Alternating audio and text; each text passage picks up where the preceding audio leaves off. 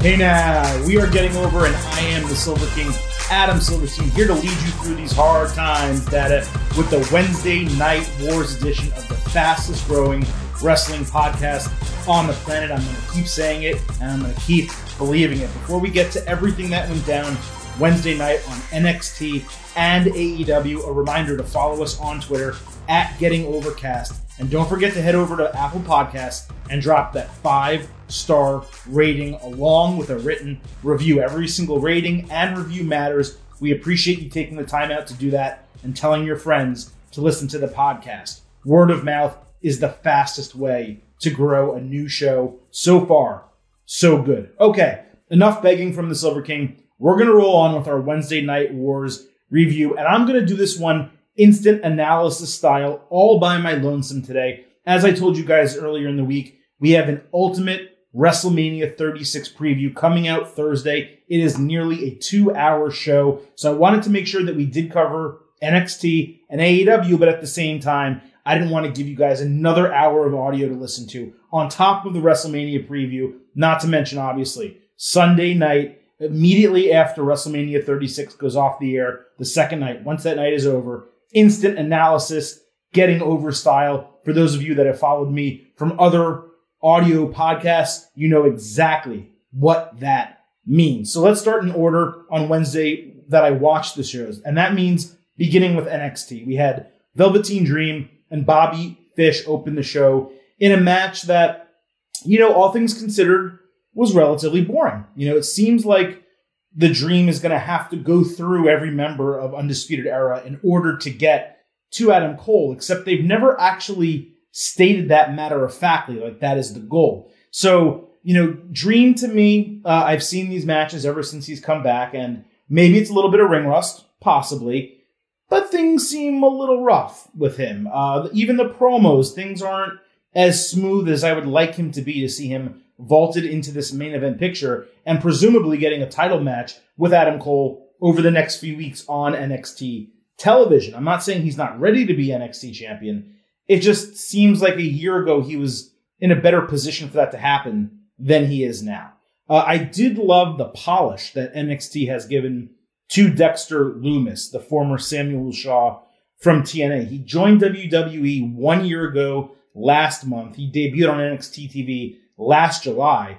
And, you know, there really wasn't much to him at that time, but the graphics on screen were great. The music was super creepy and eerie. I really liked his cold stare and his overall look. He's a huge guy with tattoos and bright blonde hair. It's just a really cool look. And I think Dexter Lumis has a high ceiling in NXT, at least. I don't so much know about Raw or SmackDown, but so far so good uh, with that talent. The women's gauntlet match, you know, it was insanely predictable. Uh, once you saw Shotzi Blackheart get a submission right off the bat, you kind of knew she was going to go through everyone until she faced Dakota Kai at the end. It's great to see Shotzi continue to get featured on NXT immediately after joining WWE. They wasted no time in, in putting her front and center. And the booking was ultimately right with Dakota Kai uh, taking that last spot in the NXT women's number one contendership ladder match. But you really knew, like, once Shotzi opened the match, how that was going to go.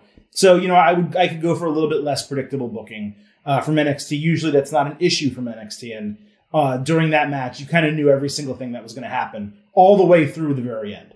Uh, Kushida and Joaquin Wilde, they had a hell of a match. They really put on an entertaining bout. It was the best match maybe on the show. And, and I'll tell you why that's the case in a minute. Uh, Wilde, though, f- is formerly uh, known as DJZ on the Independents. I just hate the gimmick. I know that's what he's about, like the techno stuff and, and the DJ stuff. And, and, I guess there's a place for it in wrestling, but it's just, I'm just not into it at all. Uh, I don't think he's necessarily impressed me from a character standpoint since he's joined WWE, and I don't know that he necessarily will. But what I loved after the match is that they are continuing this storyline that a couple weeks ago, Raul Mendoza lost to Kushida, I believe, uh, and then got kidnapped by a number of guys in luchador masks in the NXT parking lot. And the same thing happened Wednesday night with Wilde. Uh, you know, I do think it does speak to, you know, in kayfabe a little bit. NXT and, and William Regal have some major problems with security, like in the backstage area and parking lot area. They really need to figure out. But I am definitely intrigued by who these guys in luchador masks are, what they're doing with Wilde and Mendoza. Certainly, Mendoza is someone who is extremely talented and has been in NXT for quite some time, but hasn't really been able to sink his teeth into anything. So I'm curious what's going to happen if they're putting some type of faction together here, or uh, maybe they're going to change all their gimmicks. I don't necessarily know what they're going to do, but I'm intrigued enough to kind of want to see where it goes. Maybe it does have something to do with Killer Kross. That would be interesting. I just don't know necessarily whether those guys fit with Killer Kross. We did, did see another vignette um, from you know previewing his arrival uh, on NXT Wednesday night. It showed him a little bit more, so it is clearly him. The TikTok stuff with the clock and everything. It is for Killer Kross, Um, and I'm going to be interested to see whether he does make a debut next week on NXT, uh, somehow involved in the Johnny Gargano Tommaso Ciampa blowoff match, or if they just kind of save it maybe for the week after, or they let the match finish and then he shows up. I'm not sure, but I am curious to see what happens there. I was pretty disappointed in the main event of NXT. Um, the big man stuff really works with Keith Lee and Dominik Dijakovic. Uh, and Damian Priest is very good as well. Certainly a much improved wrestler and character from Punishment Martinez in Ring of Honor. But I think all three of them working together for me in that type of match, it was too much. The match was too slow. It was way too planned out. It was it was clear that they were setting up uh, certain moves and certain moments that they wanted to have. Had that happened in front of a takeover crowd, it definitely would have gotten over a bit more because the fans would have sold all of the big moves. But it did kind of feel like they took what they had planned for Takeover, toned it down 25%, and then there was no crowd, so it kind of naturally toned it down another 25%. It was probably a 3.5 star match that could have been, maybe had a ceiling to be four and a half stars. And, you know, seeing what uh, Keith Lee and Dijakovic have already done together, it was definitely quote unquote worse than all of those prior matchups. So that was a disappointment. Again, when I'm tuning into NXT and you're presenting to me, you know, the matches that they really had Velveteen Dream Bobby Fish, a women's gauntlet match, including some of the, the women that were in that match. And then those three big ass dudes, Keith Lee, uh, Dijakovic and Damian Priest, you want to talk about meat slapping meat. Biggie would be having a field day. Um, I really expected a lot more from that main event. And, you know, again, on a takeover, maybe it's the worst match on a takeover and it's still a really good match, but it just didn't necessarily work for me on Wednesday night. And you guys have listened to me long enough to know that's not something I normally say about NXT or Keith Lee in particular, who I am a massive fan of. Uh, moving on to AEW, I really liked the setup wherever they ended up moving the tapings. It seems to be somewhere in Georgia, potentially Atlanta. Uh, it was nice and dark in the background. There were a couple people in the crowd, just enough for there to be background noise, not too much where it tried to overtake what was happening in the ring. Uh, Kenny Omega versus Trent, which opened the show, it was the match of the night on either show. It is great to see Omega completely back in his groove as the best bout machine. Trent, I have always thought works better as a singles performer than in Best Friends. Uh, maybe he doesn't necessarily have enough to get over as a singles performer on the mic or as a character, but just pure wrestling, uh, him and Omega just tore it down. That was number one match uh, of the night. Both shows just absolutely loved it. Uh, you know this Jake Hager stuff. You know, I mean, look, guy could kick my ass, real life, and you know, shoot and work. Guy could kick my ass, but he is boring as sin. He's done absolutely nothing to deserve an AEW title match other than annoy Moxley and, and be the main person who was in the triple power bomb uh, with him a couple weeks ago. You know, if win loss records and results, who you beat in AEW are supposed to matter, Hager has no business being in a title match. I mean, sure, he's, I guess, undefeated, but he's beaten Dustin Rhodes and I guess a couple jobbers. Like, I don't even know who he's really beaten. So for him to be the number one contender for Jon Moxley, who just won the title, is ridiculous. Uh, Moxley was great in the pre-taped promo that they had, but Hager was painful to watch and listen to. He couldn't deliver the lines. Um, it seemed like it was scripted for him, which again in WWE you come to expect that. In AEW you don't. It just Did not hype me up for the match whatsoever. I don't think there's any chance Hager beats Moxley. It's really a waste of a feud for me at this point. I don't know why they're doing it, and I'm just not at all bought into it whatsoever. I do like the idea, though, of a no holds barred empty arena match in two weeks. Would it probably have been better for Moxley to go up against someone a bit more hardcore in that match? Potentially. Um, but I still like the concept. If you're going to have an empty arena, you might as well play it out and do a no holds barred match. Uh, speaking of things I'm fine with, uh, the concept of AEW's mid card title being called the TNT Championship. Some people uh, thought it was terrible, uh, a terrible name, a terrible idea. I don't get that at all. It's akin to a TV title, but it's using TNT, the network they're on. But it's not only the name of the network, it's also a type of dynamite. So it works in that case, considering the show is called AEW Dynamite. That's the gimmick. That's what they're going for here. Uh, you know, I guess people are asking, what if AEW leaves TNT? I don't think you have to worry about that. They A just signed a new deal with TNT, and B, where else are they going to go? Like, uh, unless NBC or and NBC wouldn't because they have Raw with USA Network, uh, but unless like CBS or another major network just came to completely outbid Turner, I don't really see why AEW would leave TNT anytime soon. And if they do, they can always change the name of the title. It's not that big of a deal. So I think TNT Championship is honestly better than calling it a TV Championship. Um, should they? Could they have come up with another name? Sure, you know. But WWE has Intercontinental. It has United States. It has North American. So really, what are you left with? Uh, you know, to be unique, to separate yourself. So I'm totally fine with that, 100%. What I don't like is the eight man field for the inaugural tournament. It doesn't make any sense. MJF is undefeated and he's nowhere to be found. Why the hell is Shawn Spears or Colt Cabana in there? What did they deserve? Because Colt Cabana won a couple AEW dark matches? That doesn't make any sense. Like, like who cares about Colt Cabana that he's in an eight man field for a mid card title two weeks after joining the organization? Ridiculous to me.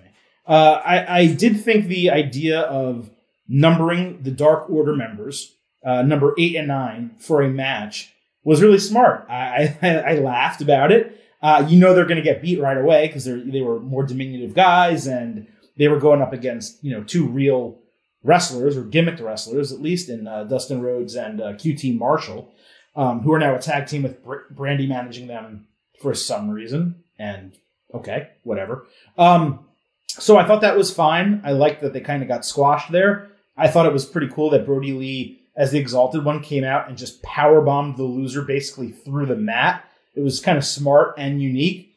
But the vignette of Brodie Lee as the exalted one in like a meeting, almost giving a PowerPoint presentation, and a guy yawning and Lee yelling at him, it was so eye roll inducing. Uh, same as last week, the stuff where they just made fun of Vince McMahon basically was the entire point. I don't care that someone takes shots at Vince, but at least have it be entertaining and good. This was not good to me. Um, the Dark Order stuff, like it's hit or miss and it's 65, 70% miss. And I don't necessarily know so far that Brodie Lee is fixing it. That's as simple as I can say. Uh, Jake Roberts again delivered with a, another fantastic promo antagonizing Cody, talking about Brandi wearing the pants in the family, how obvious that was. So Jake's doing a great job. Lance Archer came in, um, and he really he faced Marko Stunt, which you know what you're going to get there, right? I guess AEW didn't want Stunt to look absolutely terrible. So rather than it be a three second squash like it should have been, it went on like two minutes. It went on longer than Brock Lesnar, Kofi Kingston, I guess, is my point. Um, but Lance Archer did murder him. He knocked out some people in the crowd.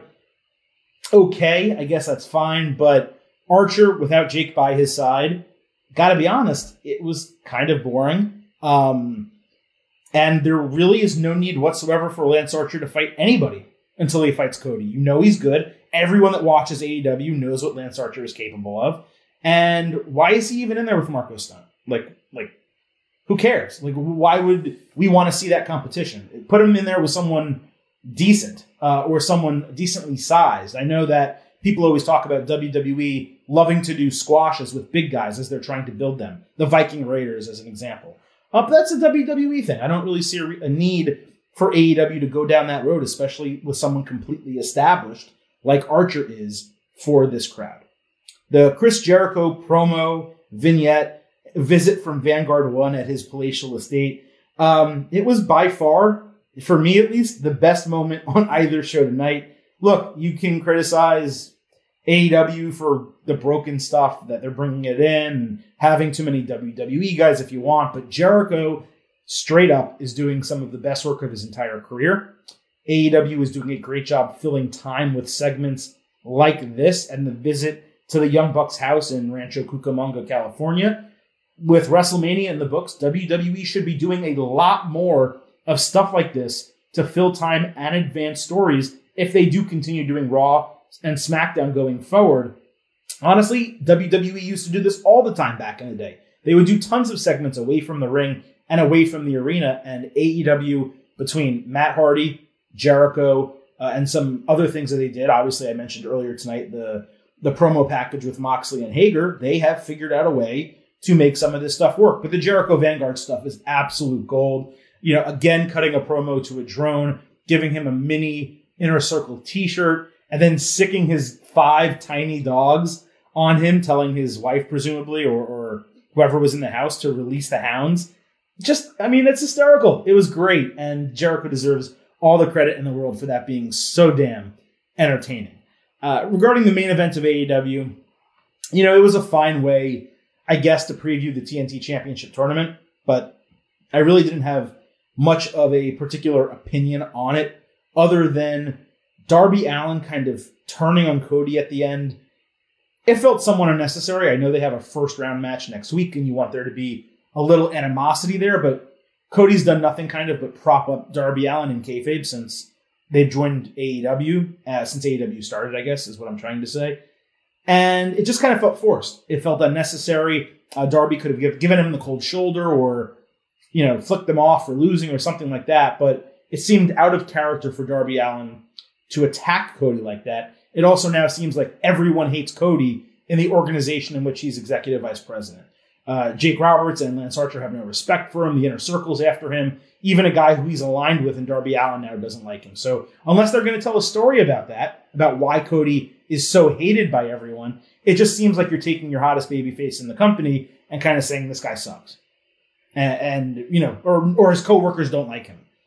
Uh, it to me just I don't know. I, didn't like it very much overall uh, for Wednesday night, despite me coming into it expecting NXT to be by far the better show, especially considering its lineup, knowing we had the women's gauntlet, knowing we had the triple threat North American title match. All things were relatively equal. I thought NXT and AEW both delivered entertaining shows. Uh, certainly nothing that would prevent me from saying, hey, during this you know pandemic, during the coronavirus stuff, I'm going to stop watching. No, I was entertained. It was four hours of good wrestling television. Uh, but you know, the Omega match and Jericho segment, they were the two highlights of the night. And because of that, you got to give AEW the critical edge once again. Um, NXT certainly comes back next week with Gargano and Ciampa uh, in a, I guess it's an empty warehouse match. It's a, a venue that Triple H is not telling them uh, where it's going to be. And they're just going to meet with a ring and a referee and just beat the hell out of each other. Great. I'm excited for it. One thing that was a concern for me going into uh, this week's NXT and WWE's idea of putting NXT takeover matches on TV was the commercials. And I think you saw that during the North American Triple Threat match that there were multiple commercial breaks and it really interrupted the flow of what we have grown to expect when something is called a takeover match. We're expecting a four star or better match and to get it without interruptions. And the commercials really put a damper on that. So my hope is that for next week, maybe WWE and USA Network can work something out and we can get 30 uninterrupted minutes or 25 uninterrupted minutes at the end of the show with no commercials or at worst a picture in picture box so we can see Ciampa and Gargano finish this rivalry outright. You know, I still don't feel like it's necessarily the right move for WWE to put these takeover matches on TV. I get it. They want to fill time on NXT. They want to kind of move their storylines along. Uh, but this was shaping up to be another all time takeover card. And I kind of wish we could have gotten all these matches in one place at one time. You know, I'm curious, certainly, for the women's ladder match. Curious to see if they do ultimately go with Adam Cole and Velveteen Dream, which it seems like it's obvious. Um, and for the tag team titles right now, it, seems like we're a bit in limbo with Pete Dunne uh, over in England, presumably, and Matt Riddle kind of stuck in Orlando by himself, dealing with this new Indian tag team faction led by Malcolm Bivens, which I thought Bivens did a really nice promo and got them over a little bit better than certainly they did last week. So I'm going to be curious to see if they continue attacking Riddle and what happens there. Uh, but that is the one man band edition of Getting Over, wrapping up the Wednesday night wars, NXT and AEW. Again, don't forget, listen to our awesome WWE show earlier this week where we broke down the entire Go Home Raw, including some incredible promos uh, by Edge, The Undertaker, Paul Heyman, just just absolutely fantastic stuff. We also talked about some of WWE's main storylines heading into WrestleMania 36 and Roman Reigns pulling himself from the main event against Goldberg. Certainly, really big news as we head into WWE's biggest show of the year. And if you're listening to this, uh, most likely you haven't yet listened to the next show that's going to come out, which is our ultimate WrestleMania 36 preview, a two-hour show. It's a triple threat uh, edition. Three, uh, two guests joining me on Getting Over. We break down the entire card, all 16 matches. We answer fan questions. Absolutely great preview for WrestleMania 36. So please, once again, follow us on Twitter at Getting Overcast. Head on over to Apple Podcasts. Drop the freaking five star review. It is all about the five. If you don't subscribe to Getting Over already, be sure to subscribe wherever you listen to podcasts. We are legitimately everywhere Apple, Google, Spotify. Uh, there's something called Castbox and Pocket Cast and iHeartRadio. Wherever you listen to podcasts, wherever you can get them, you can find Getting Over. You can subscribe. You can leave a five star review. So you can also follow me, by the way, on Twitter at Silverstein Adam. I tweet wrestling all the time, both on my own account and on the Getting Over cast account. So that's it. Enough talking from me. Don't forget to tune into the WrestleMania 36 preview. Don't forget Sunday after the big show, WrestleMania 36 instant analysis. I'm just going to leave you with three words. Bye for now.